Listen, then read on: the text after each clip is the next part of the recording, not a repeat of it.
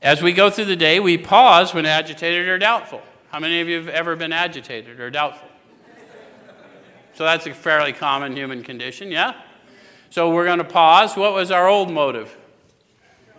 Just go right off, right? Okay. So then it says, ask for the right thought or action. I want to point out to you one of the revelations I got a few years ago is the agitator in a washing machine is just a gentle stirring. So the more you grow in the Spirit, pay attention to the gentle stirrings in you because they're often not sources of agitation, they're pointing your direction to someone who needs your help.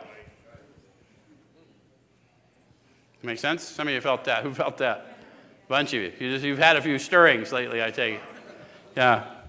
So that's why we want to improve conscious contact, my awareness of being aware of those slight agitations, because they're always guiding me to somebody.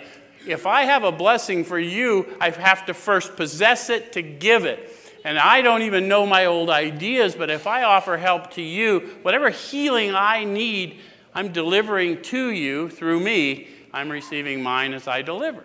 Whatever y'all came in here looking for tonight, I got a hit of it on the way by. I got, I got healing times 200 and something in here tonight.